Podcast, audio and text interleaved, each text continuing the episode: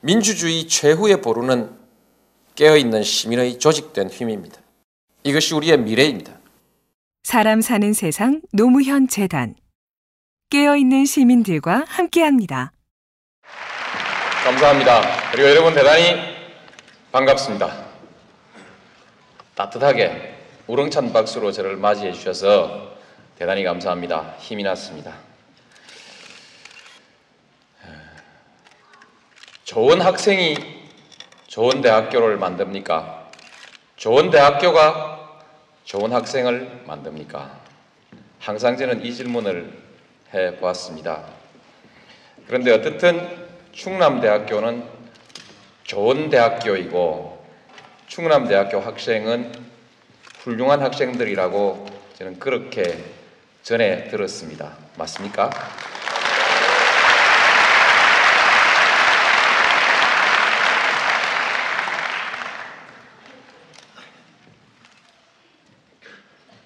충남대학교가 좋은 대학교가 아니라도 여러분 한분한 분의 인격에 줄어들고 늘어나는 것이 별로 없을 것입니다. 실제에 있어서는요.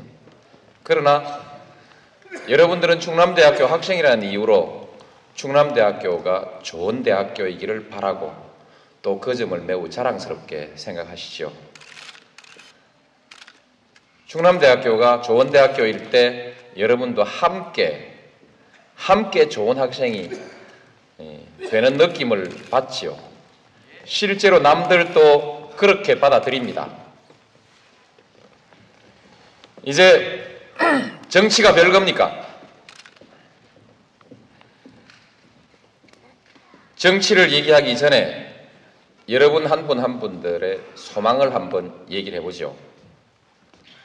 우선 먹고 살아야 합니다. 아무리 많이 배운 사람도 아무리 잘난 사람도 먹고 사는 문제가 해결되지 않으면 날개 축지가 끊깁니다. 밥 먹고 사는 것 말고 입고 어, 또 들어가서 일하고 쉴 집, 집이 있어야 하고 핸드폰도 있어야 하고 그죠? 먹고 사는 문제입니다. 거의 대부분의 사람들은 이 문제를 외면하지 못합니다. 아주 드물게 스피노자 같은 사람은 시간을 더 많이 갖기를 원했습니다. 그래서 가난을 선택하고 더 많은 시간을 선택했습니다. 그러나 보통 사람은 그러지를 못합니다. 우리는 보통 사람을 기준으로 또 생각할 필요가 있습니다. 그래서 먹고 사는 문제 걱정 없습니까? 걱정되시죠? 그러나 잘 될 겁니다. 잘 되는 이유는 나중에 말씀드리겠습니다. 다음에 이제 그 문제가 해결되고 나면 안정을 원하지요. 오늘 당장 불안이 없고 나의 미래에 대해서 불안이 없고 내 아이의 미래에 대해서 불안이 없는 그런 사회를 여러분은 바랍니다. 그것이 두 번째 희망사항이래요.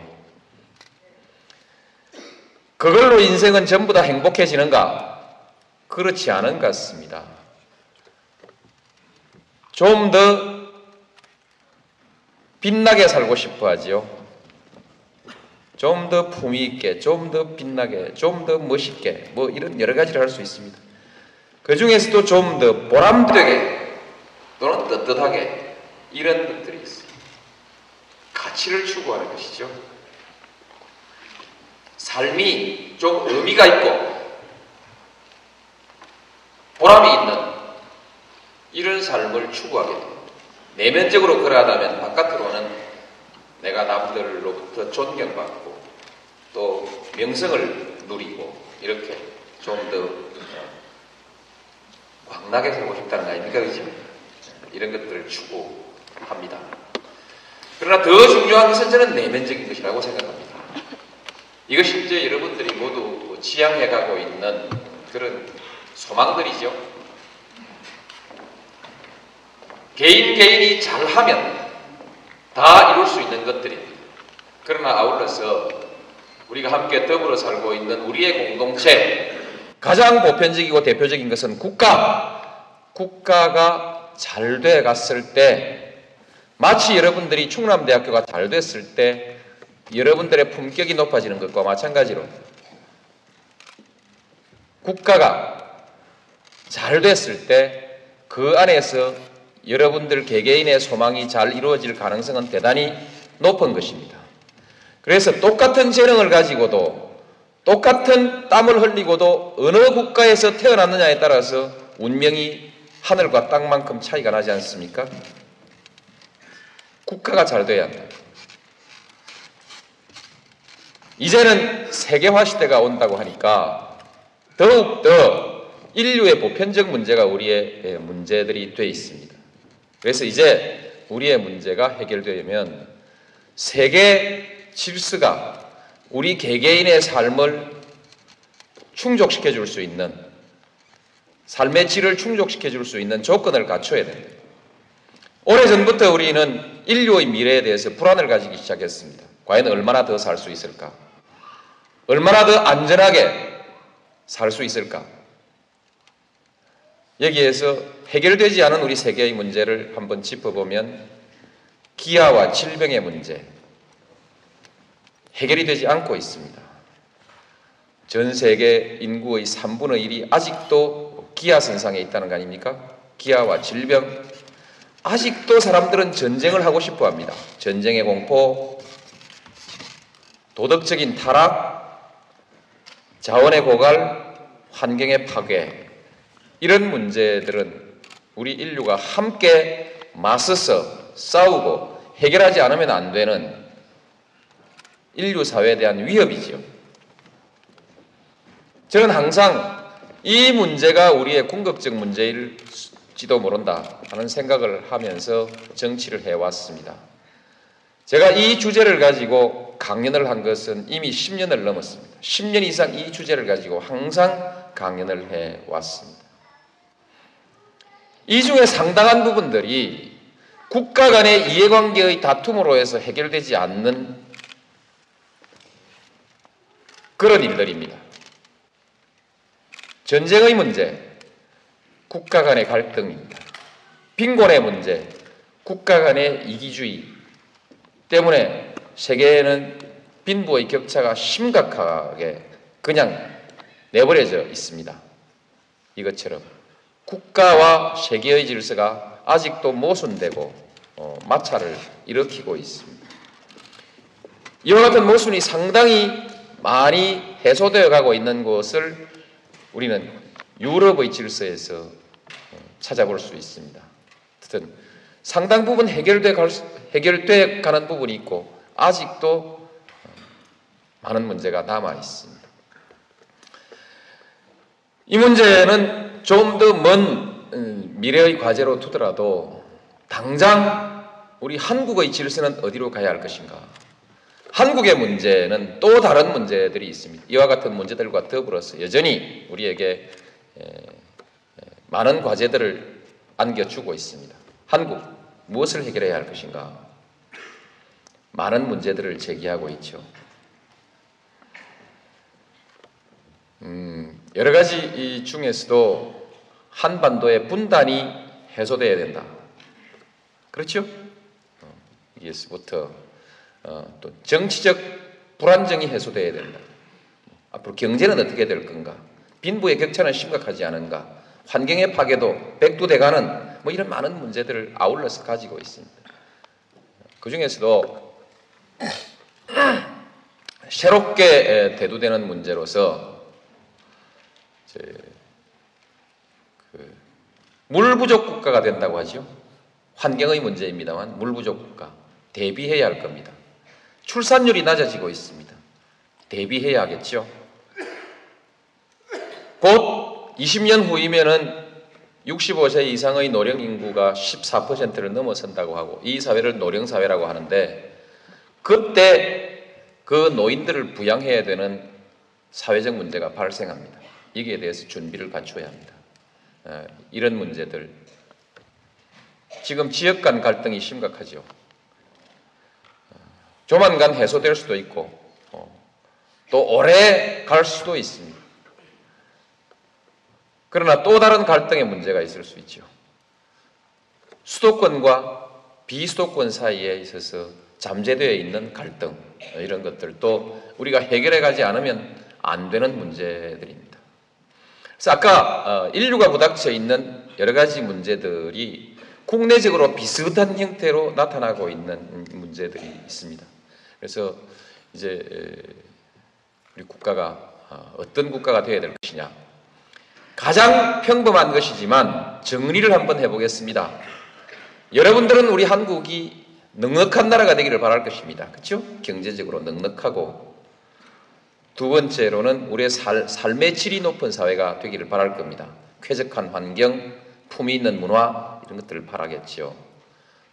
몇몇 사람만 떵떵거리며 잘 사는 나라가 아니라 우리의 경제적인 여유를 모두가 나누어서 함께 누리는 사회. 그죠? 누구는 따뜻한 사회라고 얘기합니다. 맞다고 생각합니다. 따뜻한 사회. 소위 연대의 가치가 존중되는 사회. 예, 그런 사회가 좋겠죠. 국방 전쟁이 일어날 위험이 없는 안전한 나라 또 미래에도 지금과 같은 또는 지금보다 더 좋은 상태가 계속되기를 바라고 개인적으로나 국가적으로나 불안이 없는 미래에 대한 불안이 없는 사회 사회죠. 마지막으로 마지막으로 떳떳하게 살 수 있는 나라입니다.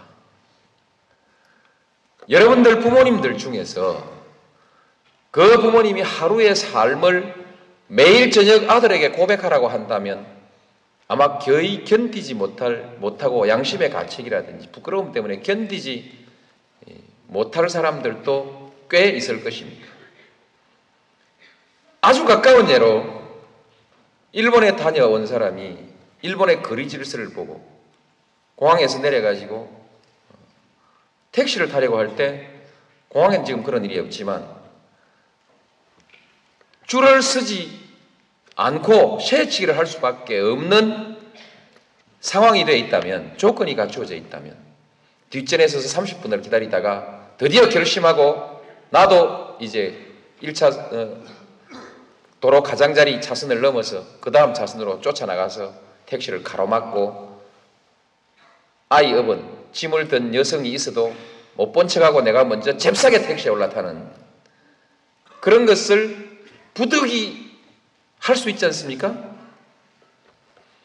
만일에 이 사회의 부정과 비리, 뒷전으로 거래되고 있는 특혜, 이런 것이 일반화되어 있는 사회라고 한다면 조그만 건설업을 하는 사람은 원청자에게 또는 도급자에게 뭔가 뇌물을 줘야 하고 가서 뒷거래를 해야 하고 그렇게 하지 않으면 사업을 할 수 없는 사회라면 이제 그 자기의 삶을 제 아이에게 공개를 할 수 없는 사회가 되는 것이죠. 국세청에서 나왔다 이렇게 한마디 하면 왠지 아랫도리가 후들후들 떨리는 사람들도 많을 것입니다. 그렇죠? 이 사회는 국민을 떳떳하게 대우하는 사회가 아니죠. 그래서 마지막으로는 국민들이 당당하게 살 수 있는 나라. 요새 MBC 캠페인은 정정당당 코리아지요? 매일경제신문은 업그레이드 코리아를 내세웠습니다. 업그레이드 코리아는 국민소득 만 불이 만 오천 불 되는 것이 아니라 그것도 포함되지만 그 위에 국민들이 이렇게 당당하게 살 수 있는 나라가 업그레이드 된 나라 아닐까요? 마지막으로 당당하게 살 수 있는 나라. 이것을 우리의 보편적인 국가에 대한 희망, 국가에 대한 보편적 희망으로 이렇게 정리할 수 있을 것입니다. 자, 이런 원론적인 얘기는 덮어버리고 이렇게 가야 하는데 한국 갈 수 있을까? 갈 수 있다면 어떻게 해야 할 것인가? 이런 얘기들을 한번 해봤으면 좋겠습니다. 갈 수 있을까? 에 대해서 예, 갈 수 있습니다. 아시듯이 지난 40년 동안 우리는 경제를 100배 키웠습니다. 여러 가지 시비가 있지만 어떻든 이것은 세계에서 많은 세계인들이 눈을 둥그랗게 뜨고 놀라는 위대한 업적입니다. 오늘의 60대, 70대, 80대를 지나가시는 이 전 세대들에게 우리는 머리를 숙여서 그야말로 존경의 뜻을 표해야 합니다. 정말 위대하신 어른들입니다. 세계 최고의 업적을 남기신 어른들. 지금 그 어른들을 우리가 충분히 대접하고 있지 못하지요. 객담을 한마디 쓰겠습니다. 짐승도 제 새끼는 사랑할 줄 압니다. 사람과 짐승이 다른 것은 사람은 제 부모를 제대로 모실 줄 압니다. 어른을 공경할 줄 알기 때문에 짐승과 다른 것입니다. 오늘날 우리 사회가 그 노인들에게 충분한 대우를 해드리지 못하고 있는 데 대해서 마음의 가책을 우리 함께 가질 필요가 있습니다. 여튼 제가 격까지 말씀을 드렸습니다만 요컨대 우리는 위대한 실적을 가지고 있는 국민들이다. 이게 다 정치인들이 정치를 잘한 덕분 아닙니까?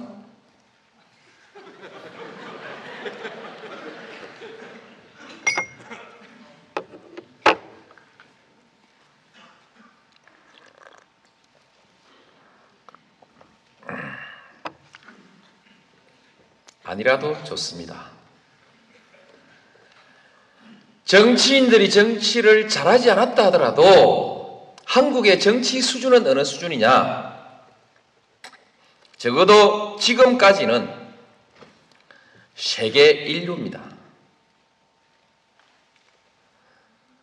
무엇이 지금의 민주주의 수준, 정치 수준이 세계 인류가 아니라 발전 속도에 있어서 세계 인류라는 것입니다. 우리는 1945년 8월 15일 식민지로부터 해방됐습니다. 그 시기 전쟁이 끝나고 식민지에서 해방된 많은 나라들 중에서는 한국이 그래도 기죽났다. 기죽났다. 박수 한번 치는 겁니다. 이럴 때는.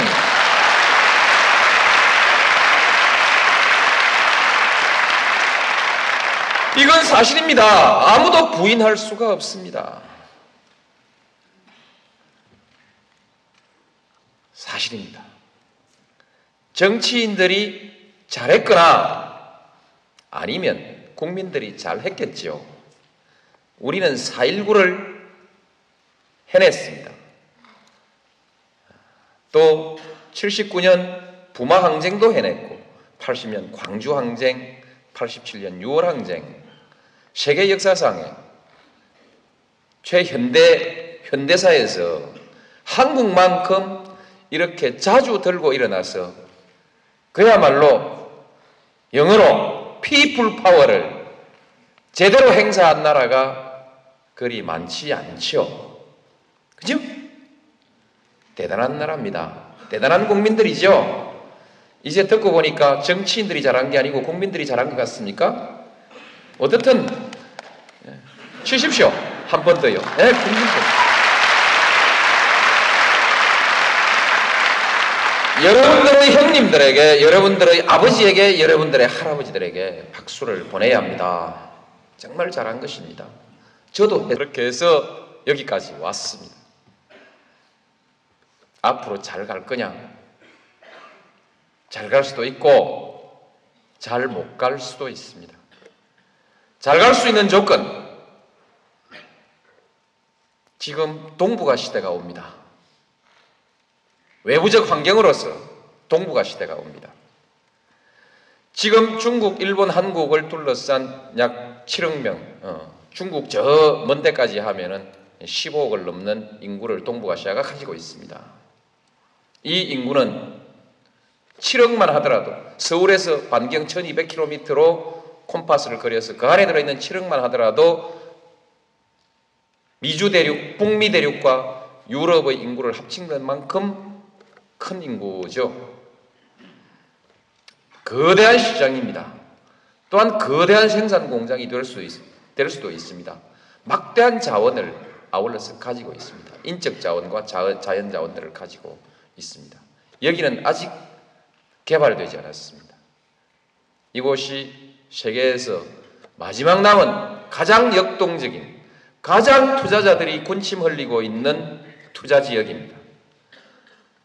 제대로 하면 이곳은 경제가 아, 불꽃처럼 일어날 곳입니다. 단 조건이 있습니다. 평화가 정착되어야 됩니다. 평화 구조가 정착되고 그 안정 위에서 번영이 일어날 수 있는 것입니다. 유럽처럼 상호 간의 교류가 활발해지고 협력하고 또는 여러 가지의 경제 거래 규범들이 통합되어야 됩니다. 표준이 통합되어야 됩니다. 이렇게 통합이 이루어질 때라야 여기에 번영이 오는 것이죠. 제일 첫 번째 조건으로서 평화와 안정 이것을 선택할 수 있는 키를 가진 사람들이 누구냐? 남한과 북한입니다. 그렇죠? 남북한입니다. 남북한이 마음먹고 딱 악수하고 그래서 그 악수를 보고 세계인들이 저거 맞다. 이젠 평화가 왔다 라고 생각할 때부터 한반도의 활력이 먼저 생기기 시작할 것입니다. 한반도의 평화는 바로 동북아시아의 평화와 안정을 의미합니다. 벌써 한중일 3국 간의 자유무역까지도 논의하고 있지 않습니까? 또 동북아 경제협력기구를 벌써 논의하고 있지 않습니까? 저도 비전으로 제시하고 있습니다. 동북아 개발 은행을 얘기하고 있죠. 또한 한, 북, 러, 러시아를 포함한 철도공사를 얘기하고 있습니다. 시베리아 가스 개발에 관해서는 유럽의 자본이 대기하고 있습니다. 파이프라인이 연결되면 아마 부산을 부산까지 내려와서 또는 포항점 와서 일본으로 바로 건너가는 가스 라인이 만들어질 수도 있습니다. 대단한 변화가 우리 앞에 기다리고 있습니다. 남북한이 마음먹으면.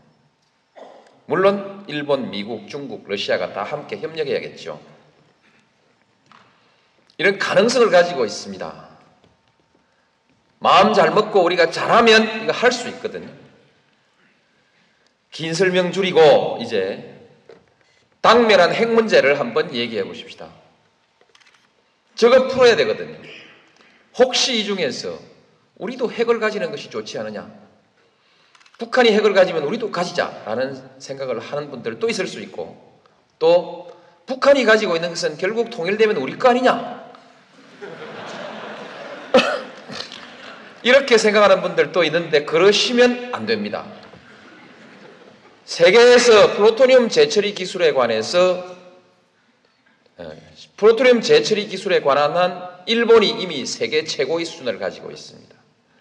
양적으로 질적으로 우리가 만들면 일본은 우리 10배, 50배 만들 수 있습니다. 기분 나쁘지만 그건 사실입니다. 중국은 이미 핵을 가지고 있죠. 못하게 말려야 됩니다.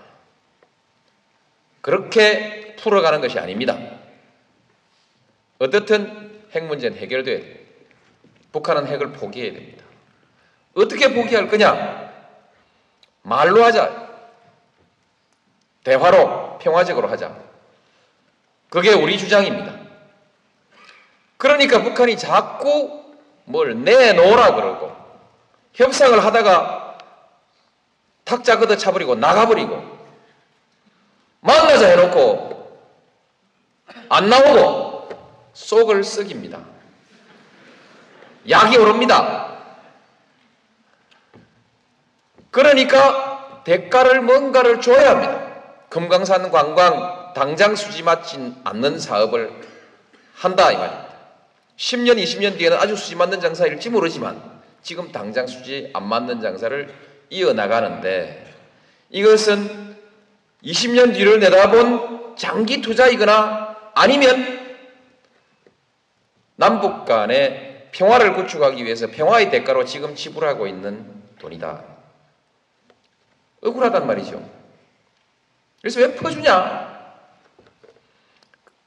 그러나 퍼주고만 말 것은 아닙니다. 결국은 결국은 이와 같은 과정을 통해서 해결이 됩니다. 왜냐하면 북한은 이미 개방을 결정했습니다. 오래전에 결정했습니다. 캐도, 키도라고 발음합니다만 키도 또는 캐도를 받아들일 때 한국형 원자로를 한국 기술진에 의해서 건설하도록 용납했을 때 이미 북한은 한국의 기술에 에너지를 의존한다는 결정을 한 것입니다. 그렇죠? 전쟁할 생각이 있으면 그렇게 못하는 것이죠. 그때 결정했고 지금 신의주, 개성공단, 철도 연결 이 모든 것들이 개방해야 살겠다는 것을 확실하게 확인하고 이제 예, 개혁하고 개방하겠다는 뜻입니다. 개혁 개방은 외부의 지원이 없이는 절대로 성공할 수가 없습니다. 그래서 외부의 지원을 간절히 필요로 합니다. 그래서 성의를 가지고 대화해 나가면 이 문제는 풀린다. 단 대화로 푸는 방법은 이것저것 자꾸 주어야 하니까 비쌉니다. 돈이 많이 든다 이죠. 그러나 만일에 대화를 딱 중단해 버리면 지원을 중단해 버리면 대화가 끊기죠. 게임은 그렇습니다. 북한도 버틸 테니까요. 끊기면 북핵 문제는 북미 간의 문제로만 남습니다. 미국은 북한 핵을 어떻게든 개발 못하게 막아야 한다고 생각하고 있습니다. 왜? 세계의 경찰이라고 생각하니까. 아이들이 핵무기를 갖고 놀면 안 되거든요. 그러니까 막아야 합니다. 명분이 있습니다. 명분은 테러, 불안, 그시죠? 이제는 전통적인 국가 간의 전쟁의 위협이 아니라 다양한 방법으로 전개되고 있는 여러 가지의 위협, 이 위협에 대해서 어, 우리가 대처해야 된다. 그래서 국방의 개념도 확장되고 있습니다. 그래서 위험한 사람들이 위험한 무기를 갖지 않아야 한다는 것은 세계적 합의이기 때문에 미국이 핵무기를 단속하는 데 대해서는 세계적 여론의 지원을 받고 있습니다. 따라서 어, 북한이 아, 아, 미국이 북한에게 대해서 끊임없이 간섭하는 것이 적어도 간섭하는 동안에는 무력 행사를 하기 전까지는 지지를 받습니다. 이 사이에서 대화를 하게 되면 그게 대화가 잘 안 통하는가 봐요. 전에도 보니까. 대화가 잘 통하지 않기 때문에 중국도 좀 끼고 일본도 좀 끼고 특히 한국이 적극적으로 나서서 그러시면 안 됩니다. 이렇게 한번 해봅시다. 이렇게 중재하고 제어해 나가야 됩니다. 남북 간의 대화의 통로가 있을 때 이것은 잘 작동할 수 있고 남북 간의 대화의 통로가 막혀버리면 북미 간에 싸우다가 해볼까 하고 미국이 딱 무슨 공격 결정을 하게 됐을 때 우리는 이건 뭐 설명을 할 필요가 없습니다. 93, 4년도에 소위 핵위기라는 것이 있었는데 남북 간의 대화의 창구는 막혀 있었고 북미 간에는 서로 어르렁거리다가 미국이 전쟁을 결정하고 전쟁 준비를 착착 수행해 가다가 카트가 북한 가면서 가서 다 아주 어, 위험한 순간에 문제를 해결했었는데 그때 미국이 전쟁의 썼던 전쟁의 시나리오는 우리 한국의 신문에 보도된 바에 의하면 미국인 10만 명 희생, 한국인 100만 명 희생, 어떤 기록에는 수백만 명으로 어, 되어 있습니다. 돈 오브도프라는 학자가 있나 봐요. 그분이 공개한 자료에도 나오고 국내 신문에도 많이 보도되고 있습니다. 전비 천억 불, 경제적 손실 1조 달러, 이런 예상을 감수하고 전쟁을 할 각오를 다져나가고 있었다. 그 우리 보고 다 죽으라는 얘기 아닙니까? 그렇죠? 너희들은 죽으라 이런 얘기나 마찬가지죠. 이렇게 상황이 전개될 때 한국은 속수무책으로 구경만 하고 있어서야 이게 한국이 자기 운명을 스스로 결정할 수 있는 힘을 가진 나라입니까? 그럴 수 없는 것입니다. 그래서 남북 간의 대화 채널은 반드시 유지해야 됩니다. 지원 끊어버리면 상황이 또 어디로 굴러갈지 모릅니다. 흔히 2003년 어, 위기설이 나오고 있는 이유가 그겁니다. 이 위기설을 방어하기 위해서 우리는 북한과의 채널을 유지해 나가야 된다는 것이죠. 지금 지원 끊자라고 하는 사람들 참 위험한 사람들입니다. 아시겠죠?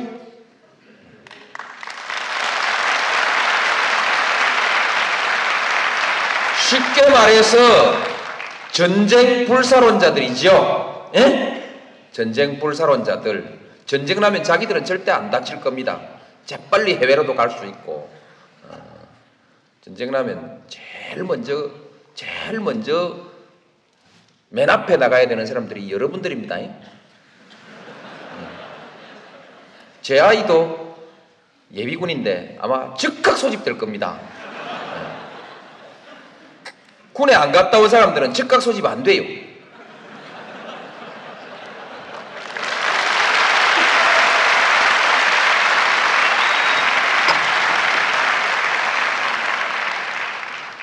강경책도 하나의 수단입니다. 외교 수단으로 아주 유효합니다. 그러나 그 강경책이 성공하면 값싸게 해결되는 것이지만 실패하면 말하자면 다 들어먹는다.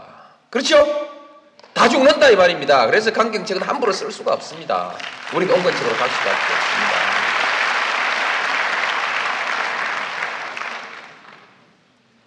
그렇게 해서 이제 우리의 남북 문제를 잘 풀어나가면 미래가 보장되는데 이것은 우리 역사의 대전환을 의미합니다. 만일에 남북 간의 긴장이 있고 북한이 자꾸만 무장을 강화하게 됐을 때 일본은 군비를 강화할 수 있는 명분을 가지고 일본의 강경파, 일본의 극우익들이 큰 소리를 내게 됩니다. 그렇게 되었을 때 일본이 군비를 강화하면 중국은 가만히 있을 수 있습니까? 중국도 군비를 강화하게 되고 일본과 중국 사이의 군비 경쟁이 격화됐을 때 한국은 어떻게 합니까? 우리도 해야죠. 그런데 아무리 해봐도 돈으로 따져보나 인구로 따져보나 이게 내책이 않습니다. 한국 사람이 아무리 유능해도 정치적, 지리적 조건이 그렇게 만들어져 있으면 도리 없이 눈치를 보는 나라가 될 수밖에 없습니다. 우리 한국 사람이 못나서 고려에, 아니, 중국 대륙에 왕조가 바뀌었을 때 한국의 왕조가 따라 바뀌고 중국 대륙의 왕조가 바뀌면 한국의 정변이 일어나는 역사를 감수했겠습니까? 못나서 감수한 것이 아니라 정치적 조건이 그렇게 돼 있기 때문에 감수해 왔습니다. 일본이 해양 세력으로 편입되면서 소위 서양 세력으로 편입되면서 등장하니까 이제 중국과 일본 사이에 끼어 가지고 이쪽에서 줄 서자 저쪽에 줄 서자 마치 오늘날 우리 민주당의 일부 국회의원들처럼 어디 줄을 설지 몰라 가지고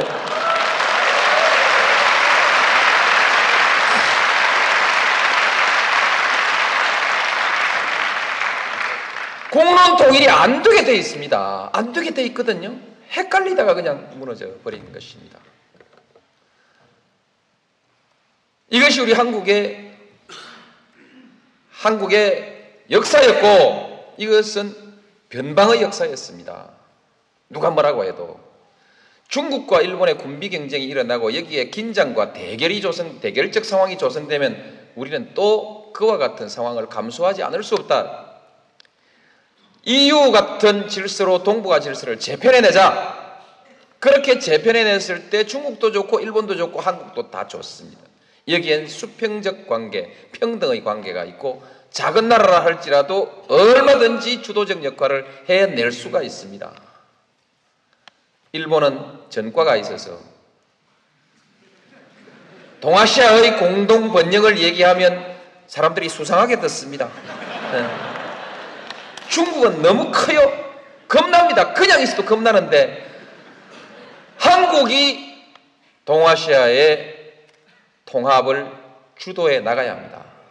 그랬을 때 의심 없이 서로가 받아들일 수 있는 질서를 만들어 나갈 수 있지 않겠습니까? 이제 동아시아의 질서를 주도해 나가는 새로운 시대, 수백 년 큰 나라의 눈치를 보면서 살아왔던 변방의 역사를 극복하고 이제 당당히 주도하는 역사, 자주의 역사로 갈 수 있는 절호의 계기를 우리는 지금 맞이하고 있습니다. 새로운 동북아 시대가 지금 오고 있고 그 시대에 우리는 이제 동북아시아의 주역으로 부상하는 것입니다. 하, 멋지지 않습니까? 네?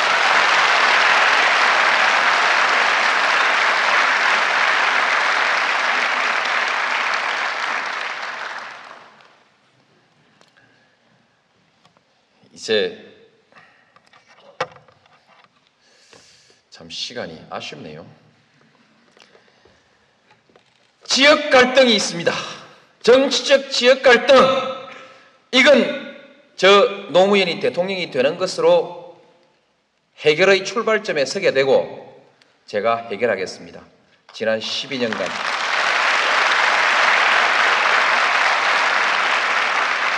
오로지 여기에 매달려 왔습니다.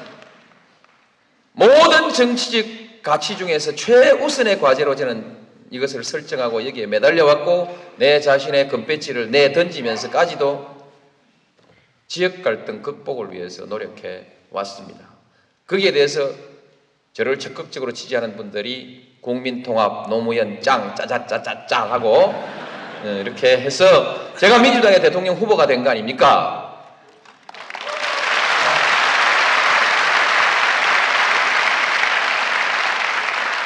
이것만 가지고 또 한 시간 얘기거리가 있지만 접어놓고 넘어갑시다. 지역 갈등 해결되고 나면 해결 다 되냐? 노사 갈등도 있죠. 이것도 생략하고 넘어갑시다. 넘어갈 수 있습니다. 우리 신계륜 의원도 옆에 계시지 않습니까? 그죠? 노사 갈등 문제 신계륜 의원한테 제가 맡길 테니까 그냥 맡깁시다.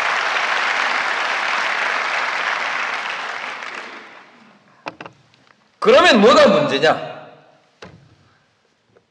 우리 사회 국민 통합이 이루어지지 않으면 그것 말고라도 국민 통합이 이루어지지 않으면 우리 사회의 효율성이 발휘될 수가 없습니다. 계속해서 배를 타고 가는데 계속해서 이 길로 가면 안 되는데 왜 이 길로 들어섰느냐고 계속 시비 붙는 사람이 있고 아니야 이 길이 맞아 계속 이것 가지고 싸워댄다면 그 배는 제대로 갈 수가 없습니다. 국민 통합이 뭐냐? 정서적으로 당신하고 내하고 이렇게 차이가 나는 것이 좀 부당하고 억울하지만 그래도 프로세스에 있어서 정당성 때문에 내가 시비를 걸 수가 없고 좀 기분은 나쁘지만 당신하고 내하고 그래도 한 동네에서 같이 사는 것이 그렇게 죽을 맛은 아니다.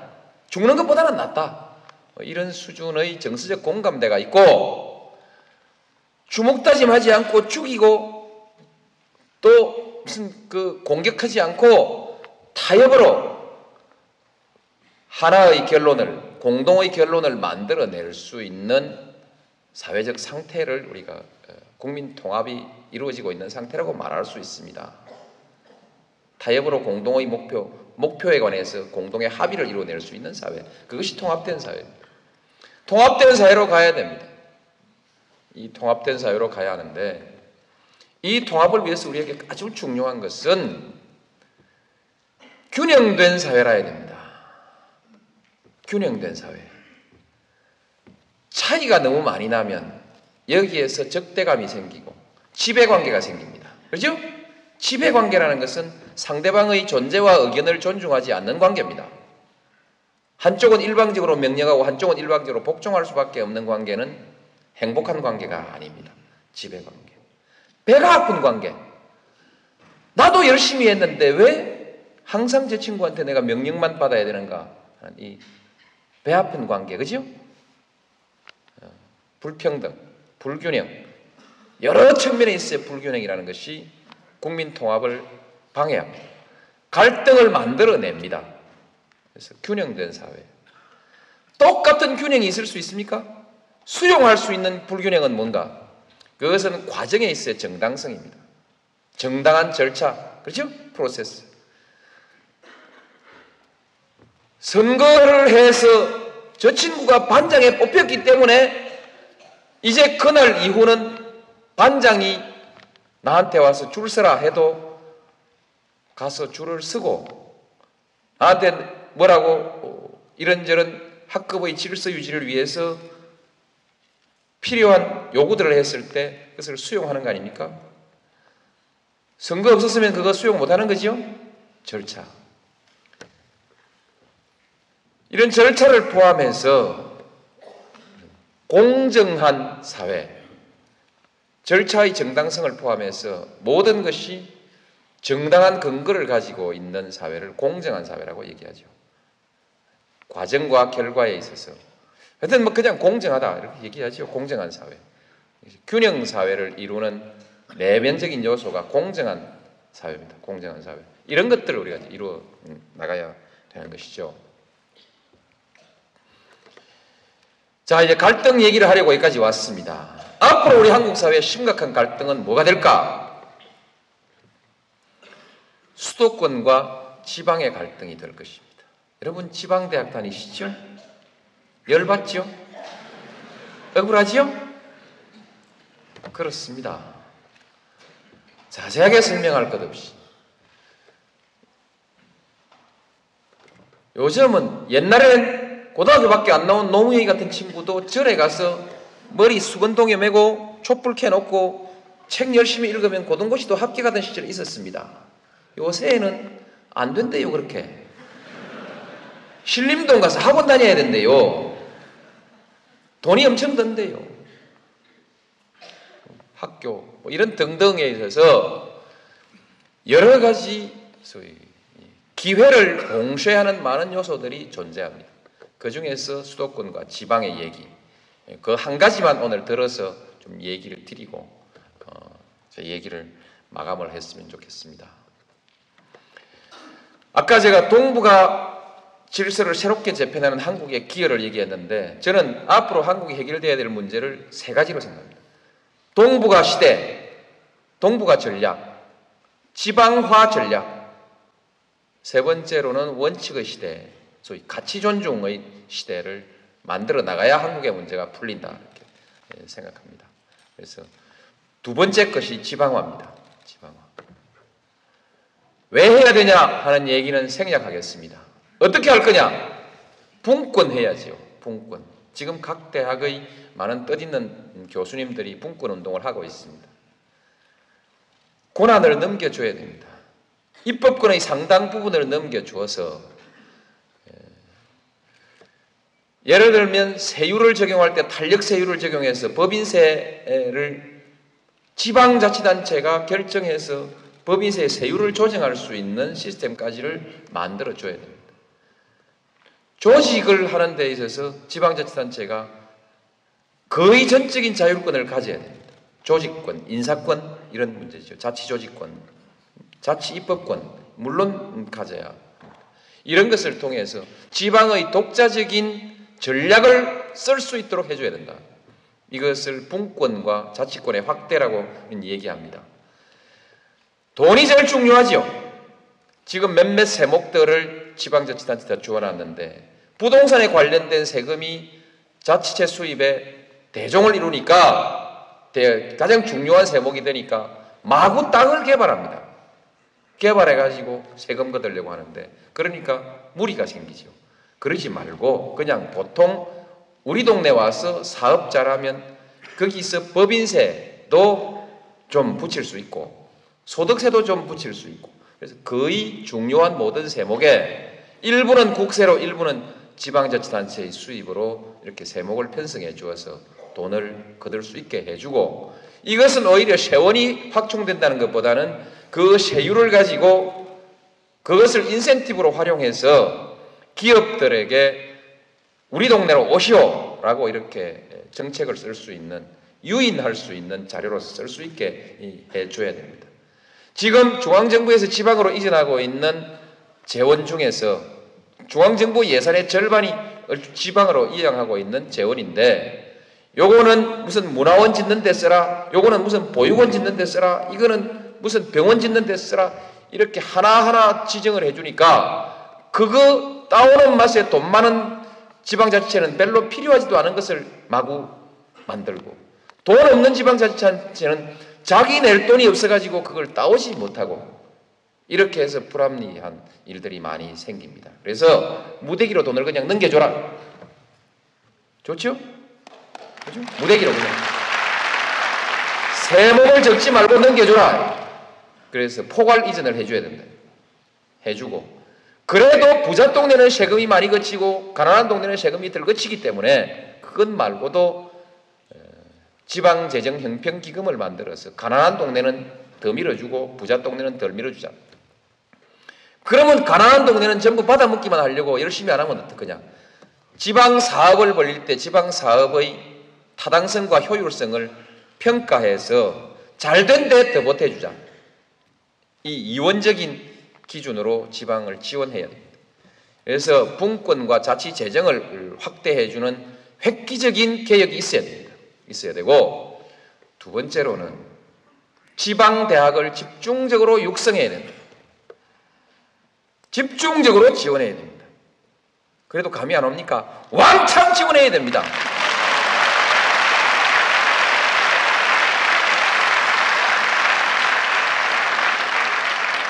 왜냐? 손의 시대에서 머리의 시대로 간다나요? 그죠? 지식 기반 사회라는 게 그것을 의미하지 않습니까? 한국에는 특히 고학력 인구가 많기 때문에 지식 기반 산업에 많은 일자리를 만들어내지 않으면 안 됩니다. 그런데 이게 전부 서울로 다 집중되어 있습니다. 어떤 대기업 보고 왜 본사를 지방으로 한번 옮기지 않느냐고 했더니 거기엔 사람이 없대요. 지방대학 나온 사람 많이 있지 않냐고. 제가 물었더니 말고 박사급 인재들이 지방에 가서 안 산대요. 왜? 아이들 교육시키기가 어렵고 문화적 여건이 좋지 않고 그러므로 난 가기 싫다. 안 내려가니까 박사급을 데리고 못 가니까 대기업의 연구실 같은 것이 지방 가가지고는 제대로 안 되니까 못 내려가는 겁니다.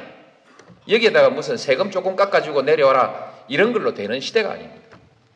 따라서 지방의 교육 여건, 문화 여건을 만들어야 되는데 이게 돈이 많이 들죠. 그러니까 제일 첫 번째 어디서 시작할까? 대학에서 됩니다. 대학교에 집중적으로 지원하면 대학교에서 우수한 인재가 나오게 됩니다. 그냥 우수한 인재가 나오는 것이 아니고 그 지방의 산업과 적합하게 결합된 인재를 만들어내는 것입니다. 그리고 그 지방의 연구 개발을 대학이 주도해 나가도록 만들어야 됩니다. 그렇게 하고 그 다음에 그것을 통해서 우리 지금 연구 개발비가 효율성이 낮다고 합니다.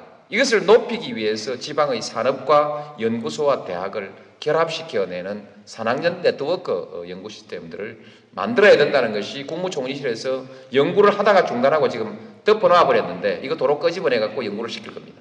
시켜서 그렇게 해서 연구 개발비의 효율을 높여 나가면서 지방 대학을 육성하고 여기에 지식 기반 사회의 근거를 근거를 마련해 하고 그 다음에 지방 대학과 지방의 언론과 지방 정부, 지방의 시민 사회가 서로 협력 체계를 만들어서 우리 도시의 미래를 어디로 끌고 갈 것이냐에 대해서 함께 연구하고 그 도시의 비전을 그 지방의 비전을 스스로 만들고 제시할 수 있게 해줘야 된다는 것입니다.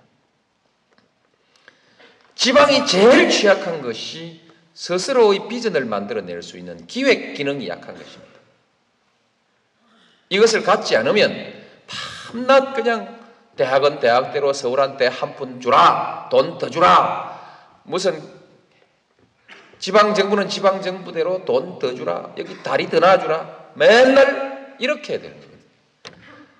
무대기로 왕창 달라라고 얘기할 수 있는 독자적인 종합적 지역 발전 계획의 프로젝트를 못 가지고 있으면 밤낮 그렇게 얻어먹다 볼일 다 본다 이 말이죠. 스스로 무대기 돈을 받아서 효율성 있게 지방을 발전시킬 수 있는 기획 이것이 아주 중요해요. 누가 아무나 할 수 있습니까? 대학에서 해야지. 그렇죠? 대학에서 합니다. 이제 대학을 밀어주는 일이 남았는데 돈이 있어야 할 거 아닙니까? 돈이? 지금 대체로 한 2조 정도 되고 있는 국립대학 지원 금이 주로 지방에 다 가고 있습니다. 더 줄 돈이 없어요. 별로. 이젠 더 준다 해봤자 서울대학교 돈 뺏어가고 줄 수밖에 없는데 서울대학교 돈 그거 뺏으려고 하다가 정권이 성하게 잘 살아남겠습니까? 그리고 돈이 뺏어봤자 돈이 그래 많지도 않습니다. 무슨 돈이냐? 우리 한국의 연구개발비가 약 4조 수천억 되는데 그 중에서 약 1조 2천억 정도가 이 대학교로 오고 있습니다. 이것을 한 배로 늘려보자. 각 부처에서 쓰고 있는 연구개발 예산을 한 배로 늘려서 이것을 지방대학으로 이것은 사립대학을 포함해서 수도권 대학에도 많이 갑니다. 이걸 지방대학으로 집중적으로 지원해보자. 산업체로 주고 있는 것들도 대학으로 집중시켜보자. 연구소도 전부 대학 연구 네트워크에 함께 묶어가지고 국책연구소를 또 묶어가지고 지방 거점 도시들의 대학들에게 집중적으로 지원해보자. 일단 거기서 재원을 마련하고 그 이외에 더 필요한 재원은 제가 따로 좀 마련해 보겠습니다. 어, 마련해서 지방대학을 집중적으로 육성한다. 그러면 충청도에서는 충남대학이 첫 번째로 돈 왕창 안 받겠나?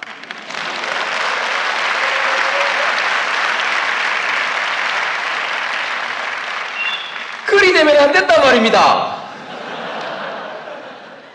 일이 되면 또한 여기서도 불평등이나 불견등이 생기고요. 어, 또 충청도 충남대학이 충청도 서울대학이 되어버리면 이게 또 원성의 표적이 되지 않습니까? 학교별로 여러 가지들의 특성 있는 학과들을 선택하고 또 우수한 교수님들이 상호 연계해서 네트워크를 형성해서 뭐 컨소시엄을 하든지 이런 방식으로 해서 각기 특성 있는 것으로 해서 어느 하나의 특정 분야에 관한 하는 다른 대학의 연구 역량까지를 다 모아서 키우고 서로 교환하는 거죠. 키우고 거기에 관한 하는 서울대학교 안 부럽다가 아니라 서울대학교는 이제 내일 와라, 다음에 와라 할 만큼 이렇게 지방대학을 제가 육성 하겠습니다. 어, 육성해서 그렇게 해서 어, 지방대학을 육성한다. 그것이 그냥 대학의 육성이 아니라 그 도시의 발전을 담보하는 것으로 어, 그렇게 저는 계획하고 있습니다. 그러니까 괜히 지방화를 말씀드리는 것이 아니고 이런 계획을 가지고 있고요. 조금 전에 제가 말씀드렸듯이 그러자면 지방의 언론의 역할이 아주 큽니다.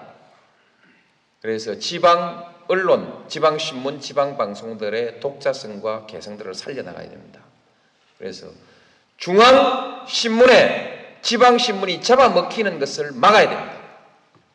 지금 중앙 거대 신문들이 지방에다가 처음에는 인쇄하는 곳만 인쇄 공장만 만들더니 이제는 지방판 만드는 지사 비슷한 것을 만들고 독립법인을 만들 계획을 가지고 있는데 이렇게 되면은 서울 신문이 대전 신문들 다 죽여버려요.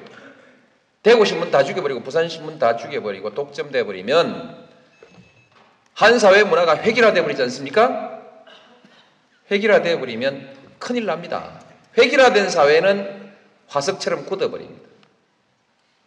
상상력에 빈곤이 생기고 창의력이 쪼그라들지요. 그래서 안 됩니다. 그래서 지방 언론 살려야 됩니다. 지방 신문 스스로도 잘해야 되겠지만 살려줘야 돼요. 방송도 지방 방송이 살도록 해줘야 됩니다. 그래서 지금 지상파 서울 지상파 방송의 재전송 문제에 대해서 지금 방송사가 싸우고 있는데 이것은 단순히 방송사끼리의 밥그릇 싸움이 아니라 지방 문화의 다양성을 살릴 거냐 살리지 않을 거냐라고 하는 우리 시대의 정책과 맞물려 있는 문제이기 때문에 이건 대단히 중요하게 다뤄야 됩니다. 이제 이쯤 되면 대전의 신문과 대전의 방송은 노무현 편을 좀 들겠죠?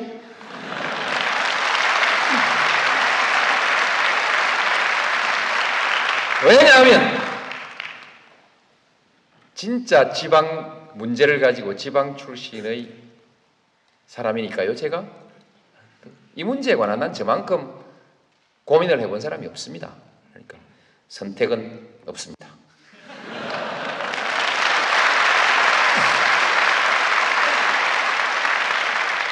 이렇게 가야 하는 그래서 고민 끝에 제가 오래전부터 분산을 위해서 행정수도 지방 이전을 얘기했었는데 이제는 지방의 시각을 가지고 지방을 살려내기 위해서는 행정수도를 지방으로 옮겨놓고 지방의 눈으로 국가 행정을 한번 해봐라. 그렇게 하기 위해서 행정수도를 옮겨버리기로 결심을 했습니다. 자세한 내용 설명 안 드려도 많이 들으셨죠?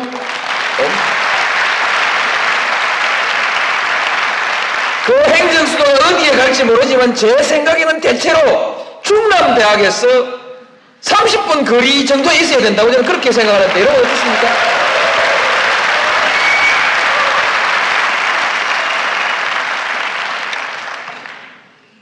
이제 이것만 해도 여러분들 뭐 배가 부르실 텐데 제가 뭐 자꾸 더 드릴 건 없지 않습니까? 그렇죠?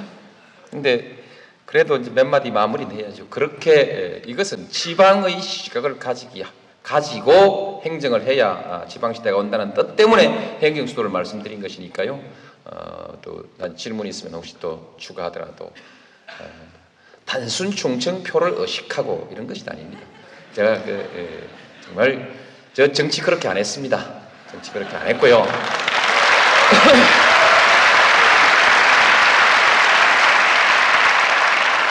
마지막으로 가치의 시대 한 가지만 딱 제 얘기를 하고 마무리를 하겠습니다. 이 일을 해 나가는데 한 사회가 아까 말씀드린 대로 통합되어야 됩니다. 어떻게 통합되느냐? 너와 나의 이해관계가 일치하는 데서 통합되는 것이 제일 쉽습니다. 그러나 이해관계는 이제 아마 수백, 수천, 수만 가지로 서로 찢어져 있습니다. 이해관계를 전부 원칙 없이 조절할 방법이 없습니다. 한 시대에서 오늘의 이해관계, 내일의 이해관계 이것도 또 다릅니다.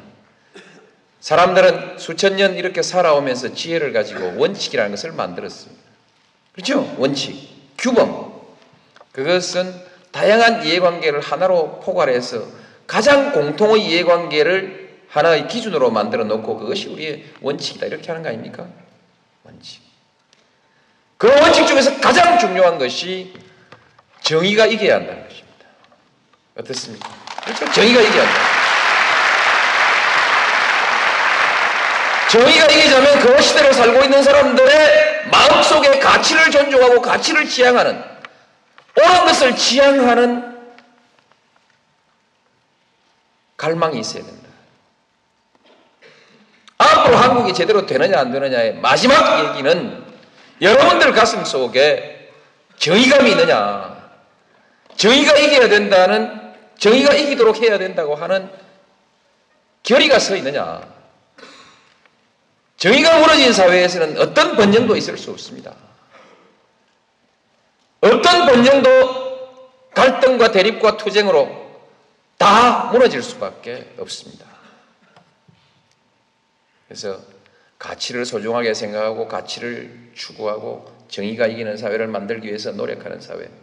한국은 특별히 기회주의가 승리하고 행세해온 사회입니다. 일제에 붙었던 사람들, 재빨리 미국에 줄 섰던 사람들, 재빨리 독재에 줄 섰던 사람들. 그렇죠? 공부 꽤나 한 사람들이 전부 거기에 빌붙어가지고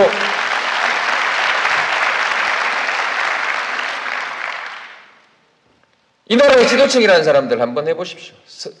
국무총리를 시키려고 사람을 찾아보니까 과거가 깨끗한 사람이 없어. 지요?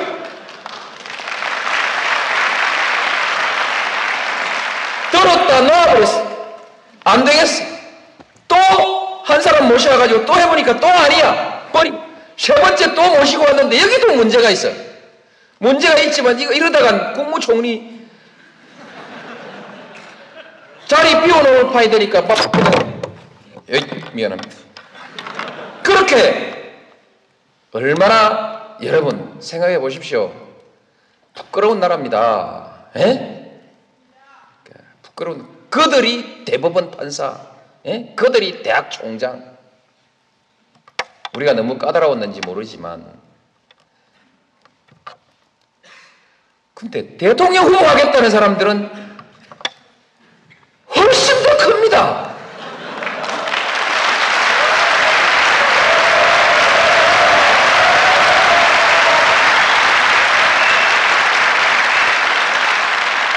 국무총리 하겠다 아니 대통령 후보 국무총리 하겠다는 사람들의 흉은 적어도 그냥 흉입니다. 수사받고 처벌받을 일들은 아닙니다. 대통령 하겠다는 사람들의 흉은 그냥 흉이 아니고 범죄입니다. 좋습니까? 제대로 된 나라 하면 제대로 수사받고 제대로 처벌받아야 되는 거죠.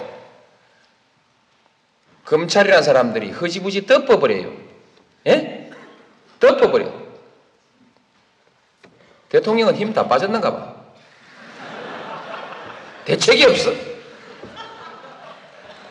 뭘 또? 고발을 또 해서 수사를 하라고 했더니 또 그것도 취하해버렸어. 하, 답답합니다. 속 탑니다. 이거, 이것이 아무 문제가 아닌 것처럼 생각하게 만든 사람들이 누굽니까?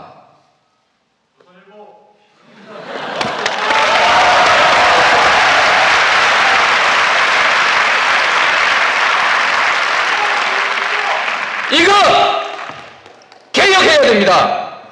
누가 어떤 방법으로 하는지에 대해서는 비밀입니다. 개혁.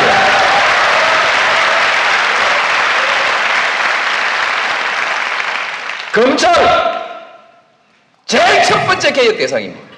국민의 정부가 실패하는데 결정적으로 기여했습니다. 국정원 줄줄 흘리고 다녀요. 줄줄 흘려. 예? 국가기강이 이게 말이 아닙니까? 지도자가 당당할 때라야 이 기강을 잡을 수 있습니다. 떳떳한 대통령, 당당한 대한민국 한번 만듭시다. 감사합니다.